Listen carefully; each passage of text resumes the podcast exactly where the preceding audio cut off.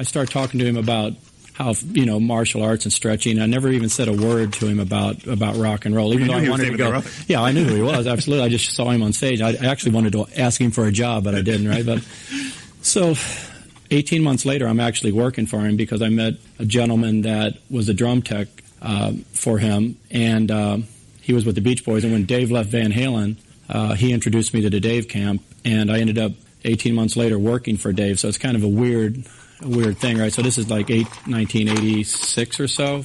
And now he gets a job, listen to this, for Van Halen, number 6. And then in 95, I start working for Van Halen, right? So I'm working for Dave, I'm working for Van Halen. Neither know that I'm working for the other because I didn't want to get fired. So, you know, so that's kind of how it kind of just intertwined. And then in 95, when I was working for Van Halen, we decided to put Alex on In Ears, and that's kind of how Ultimate Ears started. And just like Ringo Starr, who couldn't hear the band, listen to how this Jerry Harvey gets picked to become an inventor by Alex Van Halen, the drummer for Van Halen. Let's go to number 7. Basically, so I hear the story is that so Alex and Eddie came to you and said, we're basically going deaf. What do we do, right?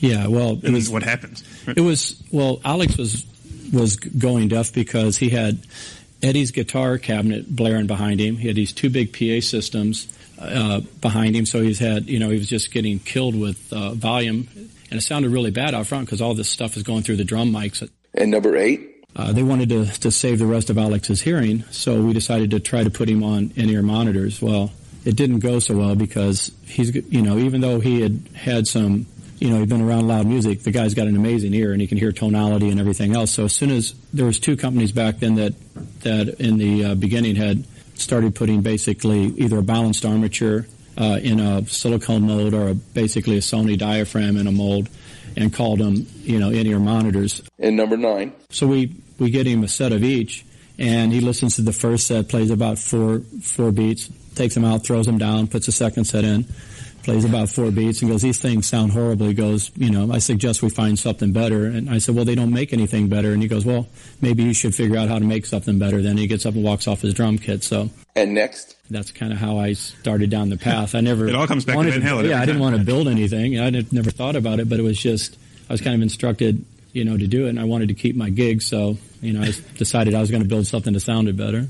And number 11? I realized, you know, by starting to experiment with the components that one component couldn't do the complete frequency response from lows to high. You could have, with the balanced armature, it was kind of a hearing aid driver, basically a hot-routed hearing aid speaker.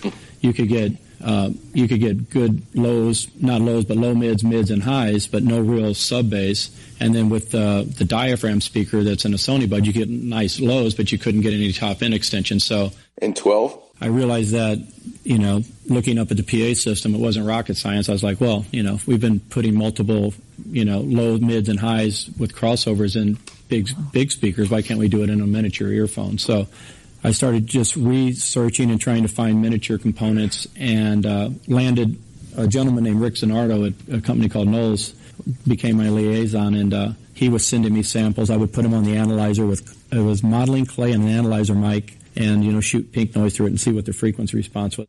And an engineer wouldn't do this because they know it can't be done. You actually need to not be the engineer because then you don't have your own knowledge blocking you from changing the world. Number 13. So I found a driver that was suitable for mids and highs, but I couldn't find a driver that had the capacity for live performance for low frequency reproduction.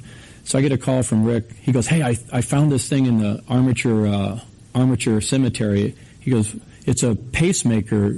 And finally, number 14. Speaker. He goes, what it's for is if someone has a pacemaker, it has to emit 140 dB tone or 130 dB tone through their chest to let them know that they're going to get a zap, so they might want to sit down, right? So I was like, cool, send it to me. So I shoot pink noise through it, you know, and all of a sudden I'm like, wow, this thing's a perfect bass driver, right? So then I made a little crossover and popped him into Alex's ears. He smiled, and I was like, wow, you know, so that's kind of how that just, you know, it was just trial and error and, you know, a lucky call from Rick, and that's kind of how it all came together. And that was the first UE5, the first two-way in-ear monitor.